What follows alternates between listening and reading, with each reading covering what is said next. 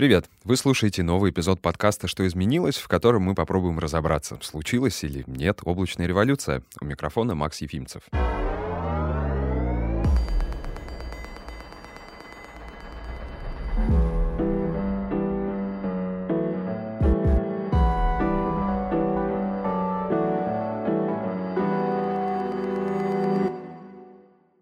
Как показала практика последних лет, бизнесу нужно постоянно меняться, чтобы отвечать на новые вызовы, задачи и вообще идти в ногу со временем. Оперативно перенести продажи из офлайна в онлайн, запустить новый проект через digital-каналы. И для этого строить собственную инфраструктуру дорого и долго. Поэтому все больше компаний переходят в облачные сервисы. Это помогает им быстрее адаптироваться к внешним изменениям, планировать долгосрочные расходы и экономить до 25% ежемесячных затрат. В 2020 году объем облачного рынка оценивается оценивался в 371 миллиард долларов, а к 2025 году аналитики прогнозируют рост более чем в два раза. Российский рынок облачных сервисов рос медленнее по сравнению с западными, но самоизоляция дала облакам новый стимул. Разные облачные сервисы сообщили о росте спроса до 20%. Сегодня мы обсудим, как переход в облако способствует развитию компаний, почему такая модель становится актуальной и насколько она надежна. Сегодня у меня в гостях Андрей Калинин, руководитель по информационным технологиям каршеринга холдинга «Белка Кар» и Антон Захарченко, директор по стратегии облачного бизнеса МТС. Итак, перед тем, как обсуждать облачные технологии, давайте разберемся, зачем вообще их привлекают, что это такое, ну и вообще расскажите, как устроена ваша компания. Добрый день, приветствую всех слушателей подкаста. Меня зовут Андрей Калинин, я являюсь IT-директором компании «Белка Кар». Мы занимаемся каршерингом. Каршеринг в Москве и в России появился не так давно, Вся история начала развиваться в 2015 году, когда начали появляться первые каршеринговые компании. И Белкакар является одним из пионеров развития каршеринга в России. А сервис каршеринга мы начали предлагать в 2016 году, в октябре, когда первые 100 машин появились на улицах Москвы. Каршеринг на самом деле очень близок к облачным технологиям. В принципе, концепция каршеринга, она облачная. Это аренда каких-то ресурсов на какое-то определенное время, особо не заморачиваясь на, собственно, самих ресурсах. Да, мы можем, мы предоставляем различный выбор различных автомобилей, массового сегмента, премиального сегмента, но при этом концептуально это краткосрочная аренда на необходимое время ресурсов. А создателями компании являются три очаровательные девушки, как ни странно, в автобизнесе. Это Лариана Сардар, а, Елена Мурадова и Екатерина Макарова. Они продолжают развивать компанию на данный момент. И а, сейчас у нас уже в автопарке около 5000 машин, и мы работаем в Москве, в Сочи и на побережье, в Анапе, Геленджике, а, на территории Краснодарского края. Последнее время не ограничиваемся только каршерингом как краткосрочной арендой, а, и начинаем развивать новые направления. Буквально несколько недель назад мы запустили истории с а, долгосрочной арендой в сотрудничестве с Volkswagen Group. А, запустили сервисы аренды на год а, автомобилей Audi и Skoda. Мы будем постепенно расширять э, спектр предлагаемых услуг. У нас скоро появятся новые тарифы, пакетные тарифы, которые позволят э, сэкономить э, деньги на аренде на какой-то заранее прогнозируемый период. И, в принципе, вообще ищем новые направления развития Антон, расскажите про то, как устроена ваша компания, как в ней применяются облачные технологии и вообще, когда пришло понимание, что они нужны. Сейчас компания очень сильно трансформируется. То есть мы сейчас позиционируем себя как IT-игрока, который занимается вообще практически всеми технологиями, связанными с IT. Это такие направления, как э, облачные технологии, это технологии, связанные с искусственным интеллектом, это все, что связано с бигдейта и анализом данных. Есть огромное количество интересных вещей, связанных с применением IT в медицине. Это проект SmartMed, который делается с нашим партнером МедСи по телемедицинским услугам. Есть э, фантастическая история, связанная с киберспортом. Это там одно из динамически развивающихся направлений развлечений в мире вообще. И какое-то время назад объемы рекламы, которая собственно, присутствует на рынке э, киберспортивных развлечений, по сути, это цифровые игры, превысила объемы рекламы в традиционных СМИ. И это фантастика, потому что я уже немножко перерос тот возраст, когда активно играют, но в свое время это было, ну, наверное, развлечение, развлечение, которое не очень поощряли родители. А сейчас ты понимаешь, что технологии компьютерных игр используются в том числе для тренировок, тренировок солдат, тренировок пилотов, тренировок в виртуальном пространстве с каким-то сложным оборудованием. И все это, на самом деле, построено в том числе с использованием облачных технологий. И мне очень приятно, что мы сегодня разговариваем с Андреем, потому что, на самом деле, я ждал, когда это прозвучит, что Белка Кар и каршеринг — это, по сути, облачный автомобиль. Это очень здорово. Ну, концепция облака подразумевает использование какой-то э, инфраструктуры или какого-то оборудования или каких-то функциональных э, инфраструктурных компонентов в аренду.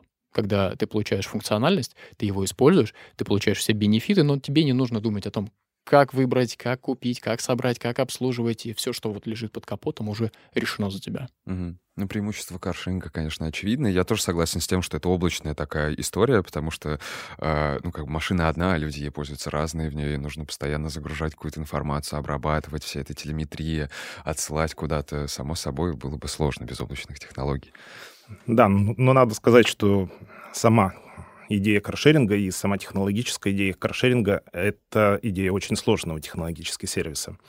А там, если сравнивать его с такси, сложность и технологическая, и организационная, она ну, больше на порядок, наверное.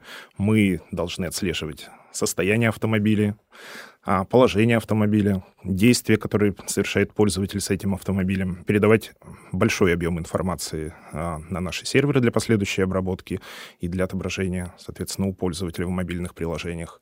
А, а если посмотреть за кулисами, так как весь автопарк наш, он находится в лизинге, то вокруг за, скажем так, видимостью для обычного пользователя находится работа огромного количества техников, огромного количества специалистов службы поддержки и, соответственно, большое количество информационных сервисов, которые мы должны поддерживать и развивать.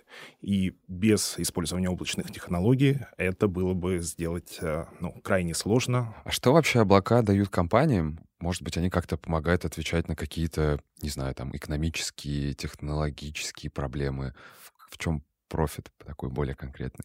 Э, вот этот самый пример, который привел Андрей, что они отвечают за работу автомобилей, зная их техническое состояние, где они находятся, когда их надо заправить, помыть и все остальное. Это на самом деле огромный пласт работы, которую мы не видим, когда арендуем машину, садимся в нее и едем. Угу. Примерно так же выглядят облачные сервисы в сторону компаний, которые их используют.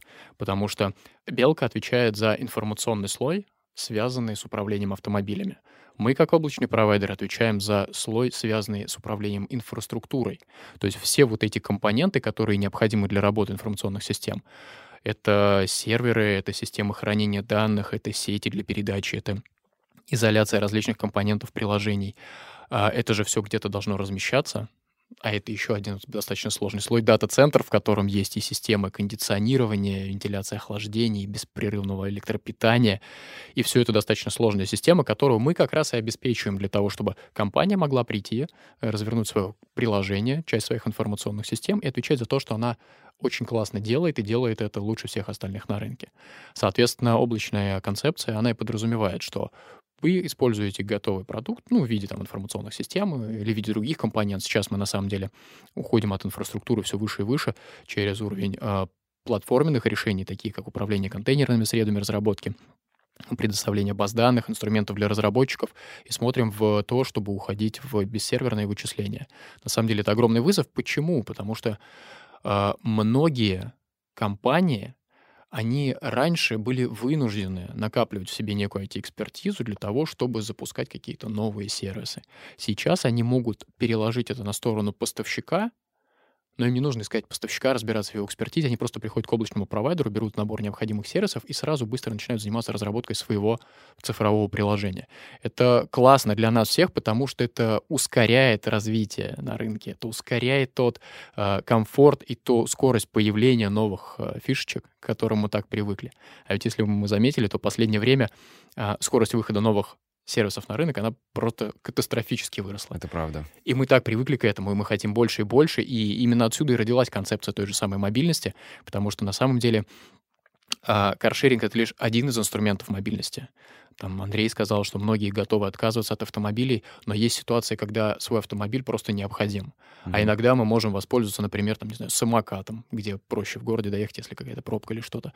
И я бы назвал это гибридной историей. Вот в облачном провайдинге очень э, сильно развивается гибридная история. Есть э, компании, которые не могут полностью отказаться от своей инфраструктуры, они берут облачные сервисы в дополнение к ним. Угу. Что-то решается лучше своими собственными ресурсами, ну, как своим автомобилем, например. Что-то решается гораздо лучше и эффективнее облачным поставщиком. И это, это фантастика, когда у вас есть огромный выбор инструментов, вы можете подобрать наиболее подходящий. А насколько вообще увеличился спрос на такие сервисы облачные за время пандемии? Стал ли он больше в сравнении с предыдущими какими-то годами временем? Э, рост на облака постоянно рос последние годы. Компании очень сильно начинают переоценивать то, как они использовали раньше эту инфраструктуру у себя внутри. А пандемия, наверное, стала триггером. Причем, на мой взгляд, она стала триггером не в технологическом плане, а именно в социальном, именно в поведенческом, потому что все те же самые технологии удаленного доступа, работы с виртуальными рабочими столами, размещение инфраструктурных компонент где-то на стороне, они уже существовали. Просто в этот момент появился какой-то внешний фактор, который заставил компании пересмотреть работу своих сотрудников, дать им возможность работать удаленно, пересмотреть э, вопросы информационной безопасности, вот эти все политики доступов и все остальное, и реально сделать шаги, чтобы взять и использовать существующие технологии. Поэтому, отвечая на вопрос, как изменился спрос, спрос на самом деле изменился достаточно никак. А знаете почему? Блин. Потому что на самом деле, на самом деле, вот все ждали бума роста облачных технологий. И он произошел. Он произошел особенно у тех компаний, для, на которых э, вот эта самоизоляция, вот это вот э, торможение экономики активно повлияло. Такие компании, как э, сервисы доставки, ритейл и все остальное. А некоторые компании, которые пострадали от этого. Такие как авиационная отрасль или некоторая промышленность, или некоторые э, компании в области транспортабельности, они почувствовали снижение спроса, а из-за этого они уменьшили потребление облаков. Но mm-hmm. в этом же кроется на самом деле огромный плюс, потому что используя облако по модели потребления, по сути, за операционные затраты по модели OPEX, компания может прогнозировать эти расходы, она может увеличивать и уменьшать их в соответствии со своим собственным спросом. Ну, то есть если у компании Белка Кар количество аренды, ну, представим себе гипотетическую ситуацию, начинает снижаться, снижается нагрузка на информационные системы, снижается потребление на облачные сервисы. Угу. Вот. И вот это вот как раз и произошло в прошлом году, потому что некоторые отрасли прям вот взрывным образом росли, а некоторые отрасли, ну, наоборот, стагнировали. В среднем рост остался примерно таким же, как и был год назад. То есть назвать это облачной революцией сложно? Но при этом надо собственно, признать, что, скажем так, емкость облачных ресурсов и вообще динамика использования облачных ресурсов различными компаниями, она растет с очень большой интенсивностью год от года. А эксперты приводят цифры 20-30%, а иногда там 40-50% в год на ближайшие, по крайней мере, 5 лет и по последним нескольким годам. Понятно, что пандемия изменила рынок, она изменила его в каких-то местах в худшую сторону, в каких-то а, местах она способствовала а, ускорению прогресса. А, то, что касается белка, кар, во всяком случае, в постзапретную, скажем так, эпоху а, у нас а, интенсивность использования каршеринга и, соответственно, нагрузка на наши системы выросла примерно на 20-30%. Мы чуть ли не каждый, каждую неделю фиксируем а, новые рекорды по одновременному использованию а, транспортных средств в режиме аренды. Вот, и в какие-то моменты она уже достигает 80-85% от общего автопарка. При этом а, изменилась сама суть бизнеса. А мы живем в эпоху agile трансформации, динамического изменения приоритетов, э, в эпоху, когда многие компании переходят на целеполагание через OKR, Objective and Key Result, а, в котором мы изменяем цели и какие-то метрики, которые мы начинаем отслеживать раз в квартал.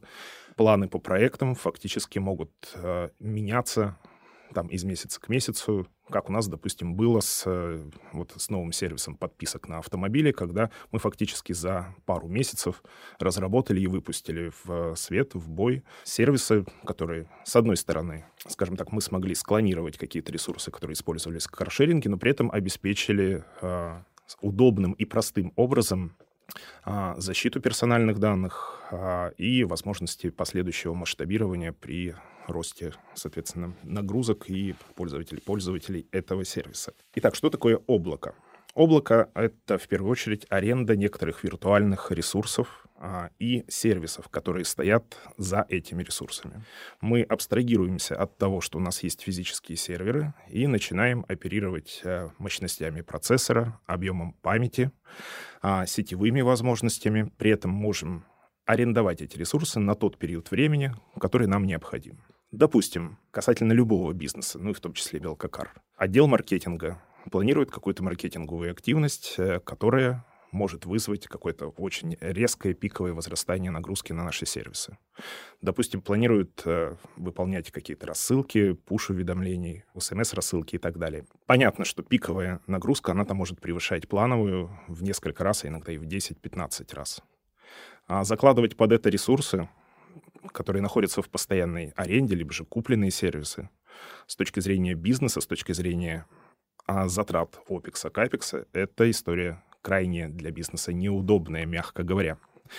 А поэтому задача IT-директора и IT-подразделения а, целиком, так мы все-таки про бизнес говорим, минимизировать ресурсы, которые необходимо там, на дистанции потратить на то, чтобы обеспечить а, плановые какие-то активности бизнеса, которые могут а, привести к, а, либо же к запуску каких-то сервисов а, в качестве экспериментов, а, ну, либо же просто проведение каких-то активностей, связанных, вызывающих какую-то повышенную активность, э, нагрузку на наши сервисы.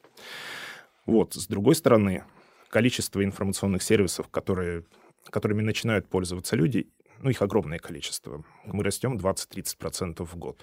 Понятно, что количество специалистов, которые должны разрабатывать и поддерживать, эксплуатировать эти сервисы, растет примерно с такой же пропорцией. А если мы хотим развивать собственную инфраструктуру, нам надо держать штат системных администраторов, а, которые будут с нуля, фактически с нуля настраивать всю инфраструктуру. Да, мы можем построить собственные частные облака, но насколько это эффективно с точки зрения финансов? А если посчитать затраты на дублирование систем, на обеспечение бэкапов систем, то есть а, резервирование, угу то получается, что затраты на создание собственного облака, либо же собственного какого-то парка серверов, а, ну, на десятки процентов, это в лучшем случае иногда и в разы, превышает затраты при использовании этих облачных сервисов, когда мы можем арендовать ресурсы и оплатить их по а, принципу pay as you go, mm-hmm. то есть по факту использования этих ресурсов. Поэтому преимуществ в сумме с точки зрения обслуживания инфраструктуры с точки зрения возможности динамического, динамической какой-то быстрой реакции на появляющиеся бизнес-вызовы с использованием облачных решений, этих преимуществ гораздо больше сейчас с каждым годом, чем а, развитие какой-то собственной а, базы серверов, находящихся, пусть, пусть находящихся в аренде, пусть находящихся в, во владении. А, Белка карт с 2016 года а, полностью и а, с самого начала находится в облачной инфраструктуре. Мы используем инфраструктуру компании, облачной компании IT-Grad, которая входит в экосистему Cloud MTS. Ну и уже практически пятилетний опыт использования показал надежность использования этой инфраструктуры. Мы еще поговорим о персональных данных. У меня как раз я хотел на самом деле задать вопрос, как переходил, э, ну как э, осуществлялся этап перехода на облачные сервисы, но я услышал ответ заранее, что да. Белкакар изначально на облачных сервисах базировался. А для любого стартапа очень важно понимание того, что ваш стартап может выстрелить. Угу. Вот, закладываться на то, что сейчас у вас нагрузка на ваши сервисы находится на каком-то низком уровне и не задумываться о том, что может произойти буквально через несколько месяцев, если вдруг ваш продукт станет а, востребованным. Это может быть и сарафанное радио, или какие-нибудь э, там мероприятия, связанные с э, какими-нибудь конференцией и так далее, на которых ваш продукт э, станет известен публике, и, ну, либо же какие-нибудь маркетинговые, опять же, активности. А может произойти такое, что нагрузка на ваши сервисы повысится в десятки, иногда и в сотни раз. Конечно. Бизнес не поймет IT, которым, если IT-директор придет и генеральному директору скажет, ну, стойте, давайте подождем, все-таки там нам нужно полгодика на то, чтобы устаканить инфраструктуру. Нет, так не пойдет. Поэтому а, сам, с самого начала а, бизнес и IT а Белка Кар закладывался на интенсивный рост и на возможности быстрого принятия решений по расширению, масштабированию инфраструктуры. Ну, кстати, это же еще про рабочие места, особенно во времена, когда все перешли на удаленку, появилась потребность в таких цифровых рабочих местах. Мне кажется, что облако в этом плане может как-то помогать, но я, честно говоря, э, пока не очень понимаю, как. А, очень хороший пример стартапа, который смог вырасти, добиться успеха, Но мы не должны забывать, что на самом деле из того огромного количества стартапов, которые организуются и пытаются придумать какой-то свой продукт, просто статистика говорит о том, что до конца первого года доживает менее 5%, а выходит в прибыльность вообще жалкие проценты даже меньше. И это по миру или в России? Это по миру статистика. Может быть, цифры я называю не точно, но порядки величин такие. И тут нужно понимать, что э, в любой стартап есть некие инвестиции, и ладно, если это, это этап пассивных инвестиций, когда как бы, ну, скорее всего, деньги не вернутся. Вот если владельцы вкладывают свои собственные деньги и пытаются прогнозировать этот бизнес, они все-таки должны оценивать риски и понимать, как э, эти деньги будут возвращаться. И здесь очень важно, что есть такие вещи, как невозвратные инвестиции. И вот как раз покупка оборудования, построение своей собственной инфраструктуры зачастую это как раз невозвратные инвестиции. И здесь облака помогают сделать не только быстрый старт, но и сделать его также, скажем, возможным к откату. То есть если вы понимаете, что что-то не взлетело, что нужно менять бизнес-модель, что нужно изменять те ресурсы, которые вы используете, менять вообще все, вы можете сделать паузу, остановиться и не платить за это. И это невозможно, если вы уже понесли капитальные затраты, купили кучу оборудования, наняли людей, они там ну, что-то собрали. Ну и дальнейшая трансформация тоже, она, ну, как бы видится... Гораздо проще. Да. Гораздо проще. А, очень хороший пример Андрей привел по поводу а, эластичности ресурсов. Это вот одно из ключевых характеристик облака, когда ресурсы можно быстро увеличить в объеме. А, это вот как-то старая шутка о том, что чтобы родить ребенка, нужно 9 месяцев, и если увеличить количество женщин, то быстрее это не произойдет. Так вот, с облаками это возможно. В том плане, что задача, связанная с э, глубоким обучением, машинным обучением, анализом больших данных, они как раз зависят от количества ресурсов, которые лежат в основе решения этой задачи. И облака позволяют увеличить количество вычислительных ресурсов одномоментно. Соответственно, понятно, вы можете купить один сервер и считать свою задачу полгода, но вопрос, что произойдет за эти полгода? Ваши конкуренты, наверное, уже опробуют несколько гипотез, наверное, уже заберут большую часть платежеспособной аудитории, и, наверное, вы уже останетесь на обочине истории. Да. Так вот, с облаком вы можете взять в 9 раз больше ресурсов или в 10 раз больше ресурсов, столько, сколько нужно, и провести эти расчеты не за полгода, а за считанные дни. Понятно, что сумма денег, которую вы потратите, она не изменится. Это будут примерно те же самые деньги, которые вы бы размазали на полгода. Но сэкономленное время это бесценно. Конечно. Результат, который вы получите здесь сейчас, это вот прям то, что нужно. Ну а возвращаясь к рабочим местам, на самом деле э, это не какое-то ноу-хау, это один из э, облачных сервисов, который позволяет обеспечить рабочее место с доступом к своей собственной корпоративной инфраструктуре, с доступом к своим собственным данным, с управлением безопасностью периметра просто в облаке. Понятно, что не нужно покупать там рабочую станцию сотруднику, он может получить доступ к виртуальной машине из любого места. Ну, по сути, это может быть ноутбук, телефон, планшет, все что угодно. То есть концепция мобильности в полном виде. Угу. Это, это удобно. Это и вот это один из сервисов, который на самом деле показал значительный рост во время изоляции. А, и тут, наверное, можно вернуться опять к той самой спирали истории о том, как развивались технологии. Вспомните а, первую вычислительную машину ENIAC. Это там огромный зал, там угу. половину спортивного зала, потребляющий кучу электроэнергии, в который записывались, чтобы посчитать свою задачу. Потом а, их стали уменьшать, э, их стали, они стали более доступными. После появились персональные компьютеры, когда человек мог решать свою задачу непосредственно на своем оборудовании, не стоять в очереди. Потом пошел возврат, клиент-серверные технологии стали выносить часть задач на сторону сервера, потому что не хватало мощностей на локальном компьютере. И вот Потом был еще один цикл, когда придумали виртуальные рабочие места, то есть подключение практически с тонкого клиента, ну то есть это экран и клавиатура, к системам, которые крутятся где-то в дата-центре. И вот сейчас мы находимся на пороге возврата к этой концепции. Почему? Потому что у нас появились очень мощные устройства в виде наших э, ноутбуков, в виде наших планшетов, в виде наших смартфонов. Они, ну, реально очень, очень, очень, очень производительные. И многие-многие компании задумываются над тем, как оптимизировать объем передаваемых данных и как распределить эти задачи.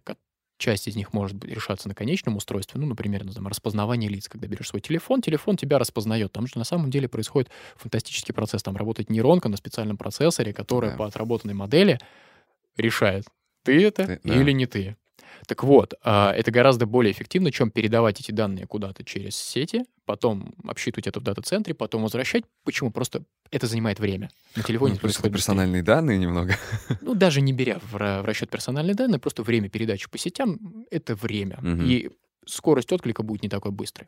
Но с другой стороны, чтобы натренировать эту нейронку, чтобы она начала узнавать, то есть построить эту модель, для этого требуется огромный ресурс, огромное количество данных, огромное количество вот тех самых выборок, на которых модель обучается. Потом проводится тестирование, а потом уже она раскатывается.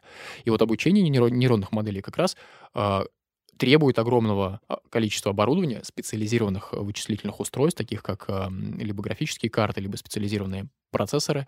И далеко не каждая компания в принципе может себе позволить приобрести это. Угу. Вот та самая облачная модель, она позволяет взять в аренду кусочек этих мощностей. А, мно- а многие ли компании вообще пользуются облаком? Есть ли у вас какая-то статистика? А я скажу так, что очень многие компании пользуются облаком. А, те компании, которые думают, что они не пользуются облаком, они на самом деле тоже пользуются облаком.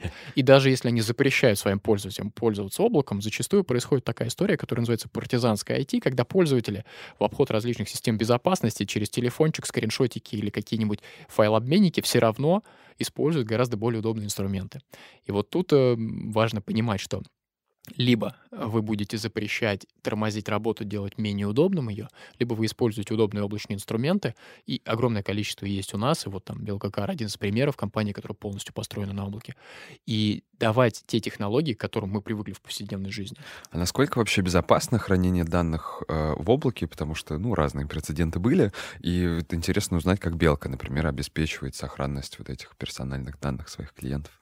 Да, информационная безопасность и охрана, защита персональных данных — это задача, наверное, одна из самых главных, в том числе и для технического IT-департамента.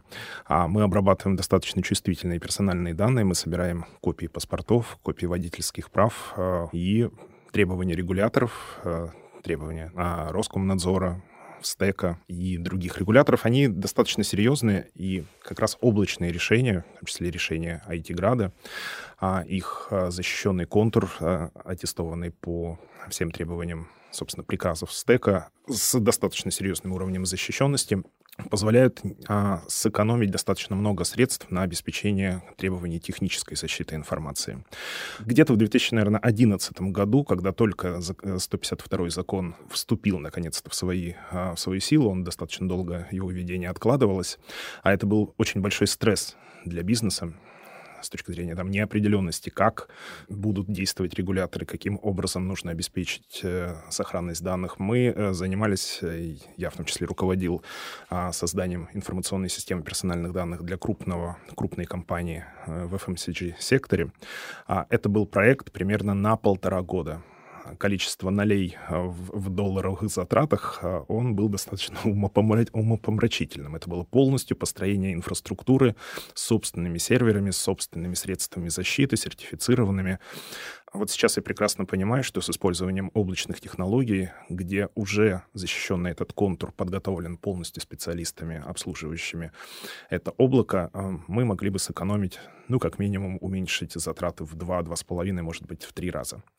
А сейчас, защищая данные, точнее, размещая данные в защищенном контуре, э, аттестованном в рамках законодательства по защите персональных данных, мы снимаем с себя ну, наверное, добрую половину головной боли а, по требованиям этих регуляторов. У нас в августе предстоит э, проверка Роскомнадзора по, скажем, соблюдению требований по защищенности. Я уверен, что мы ее успешно пройдем, в том числе с э, помощью и в сотрудничестве со специалистами Cloud МТС и провайдера IT-Grad. Хочу добавить, что на самом деле, когда мы говорим о безопасности данных, мы подразумеваем две вещи. Первое — не потерять, и второе — чтобы не украли. Да. Вот не потерять — это относится к надежности, и тут как раз э, облачная платформа, она построена со всеми принципами использования отказоустойчивости, э, с исключением единой точки отказа, с резервированием компонент, и это позволяет компаниям, которые используют облако, снижать затраты на это. Ну, потому что если вы строите себе, вам нужно все дублировать, э, гораздо больше денег, людей обслуживать,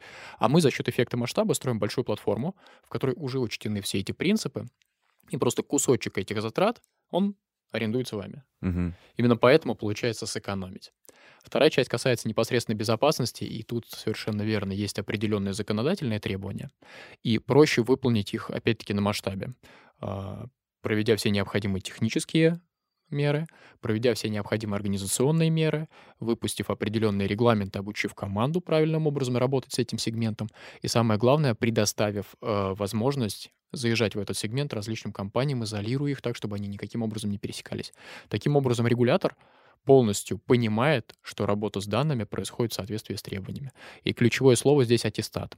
Потому что вот э, если у компании есть аттестат на этот сегмент, позволяющий работать с персональными данными, то это говорит не только о том, что мы знаем, как это собрать, но и внешний орган, регулирующий, подтверждает, что мы знаем и мы делаем это в соответствии. Поэтому компании, заезжающие в облако, использующие аттестованный сегмент, они полностью защищены в этой истории.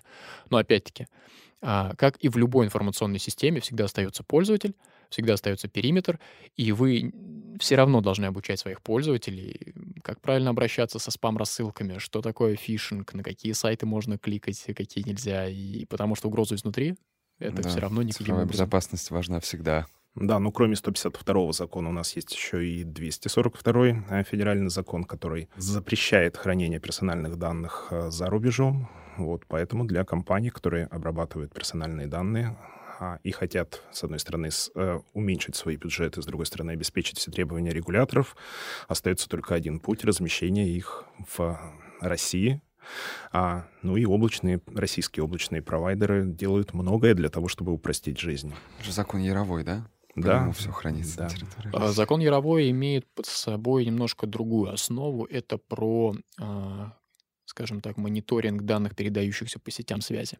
Это не совсем про персональные данные, это немножко про другое. Это касается телеком-операторов, но закон Яровой касается именно телеком-операторов, а не облачных провайдеров.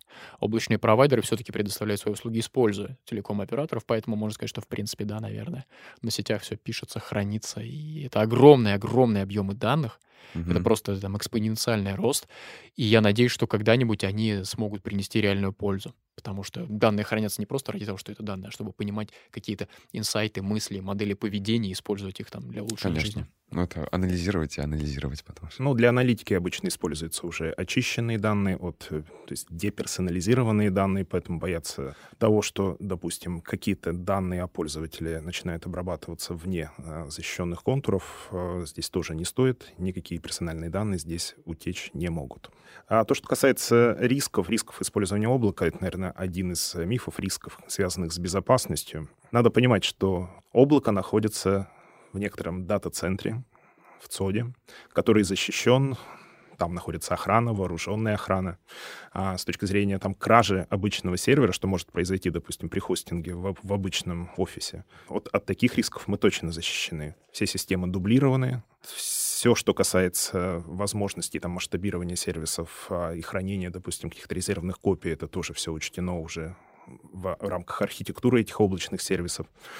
Вот. С точки, так что с точки зрения надежности здесь э, вопросов вообще быть не может, а с точки зрения а, утечки каких-то персональных данных, здесь, наверное, нужно больше подумать э, о том, что 90, наверное, процентов э, всех потерь персональных данных, те, которые появляются в свободном доступе, как, скажем, вот недавно была ситуация с раскрытием данных Facebook практически всех, а, были утечки у других компаний, в том числе в России, они связаны все-таки с, с, скажем так, с методами социальной инженерии, либо же ну, с персональным фактором, либо же кражи этих персональных данных, э, либо же ну, какие-то утечки, фишинговые утечки и так далее. Угу.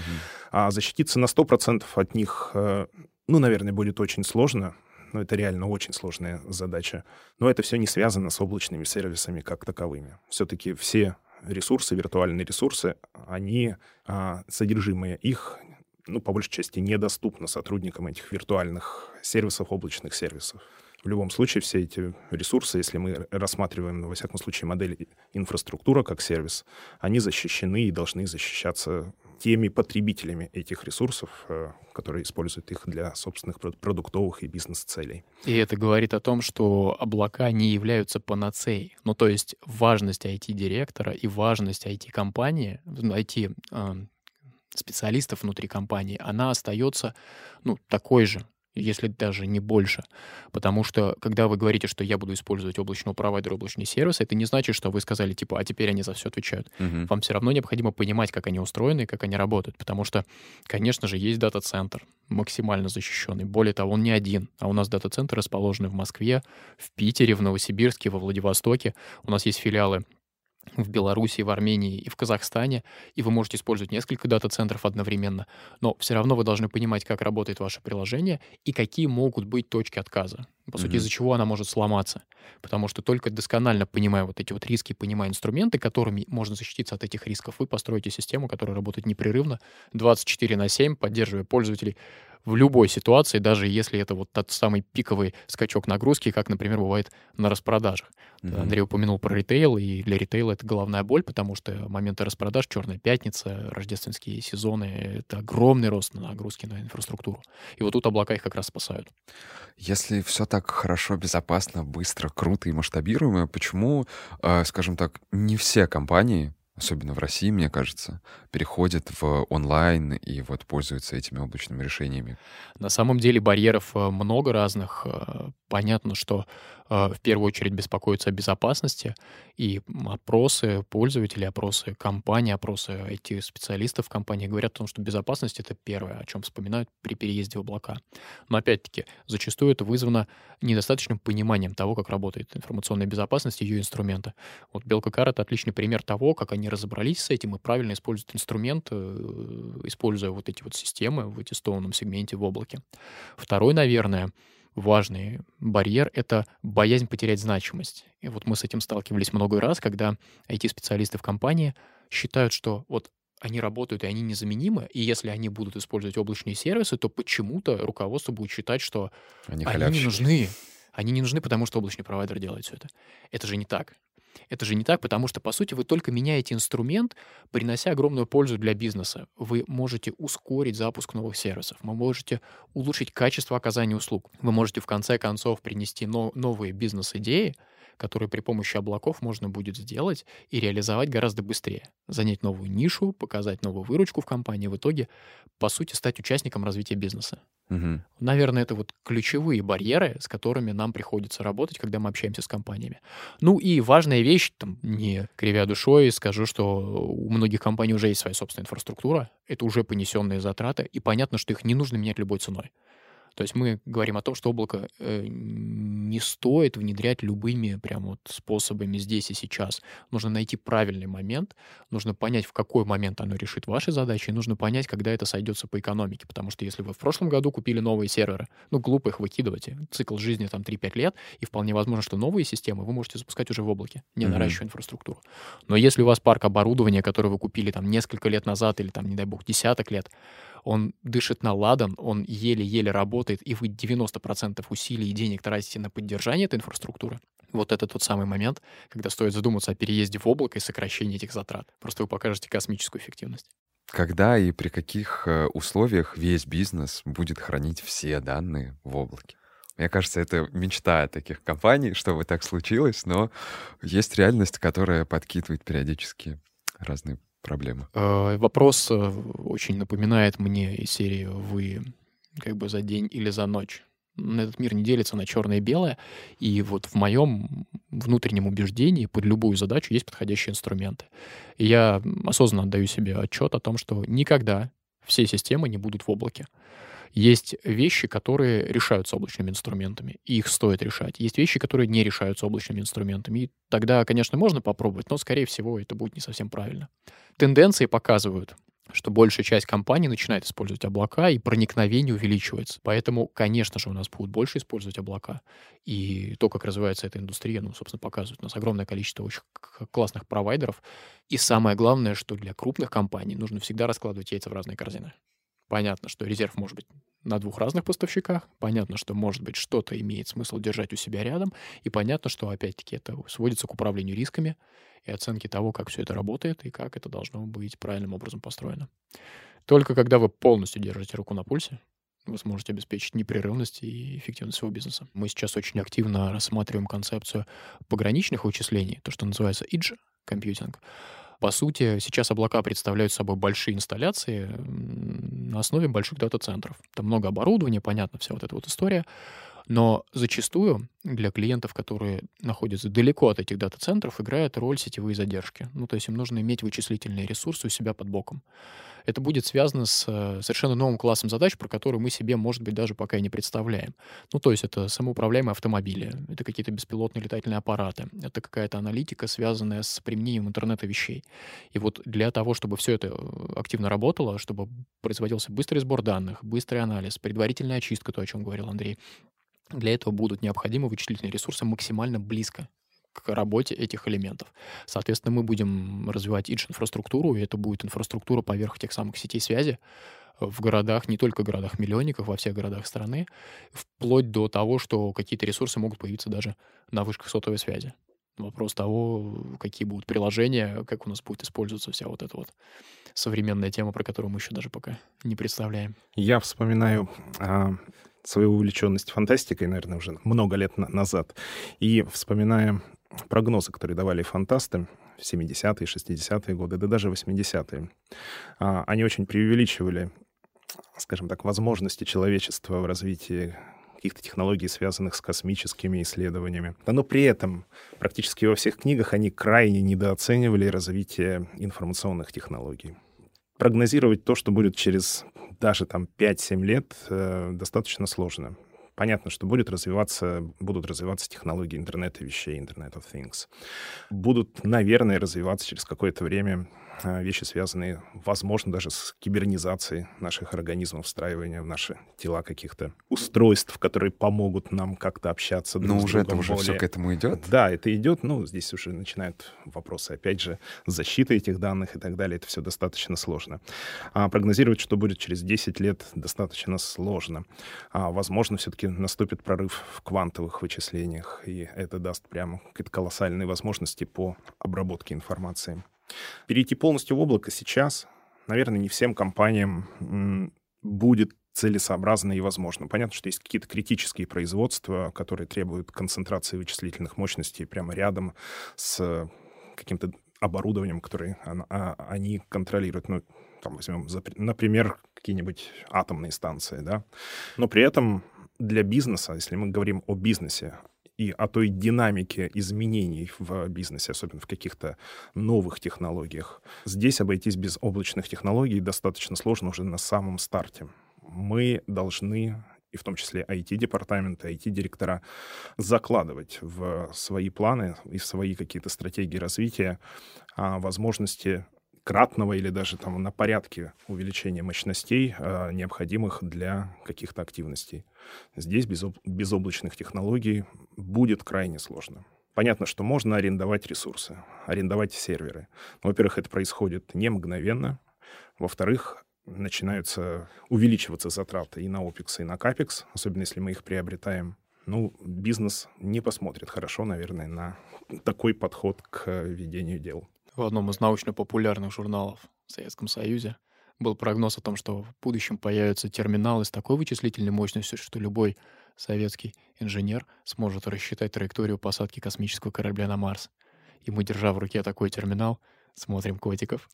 Ну, в целом, да, да, так и есть. Я напоминаю, что это был подкаст «Что изменилось?». Сегодня мы разбирались в облачных технологиях. А, слушайте нас в Apple подкастах, Яндекс Музыки, в Кастбоксе и на других стриминговых платформах, а также подписывайтесь на «Что изменилось» в Инстаграм, Телеграм и пишите комментарии. До встречи в следующем эпизоде.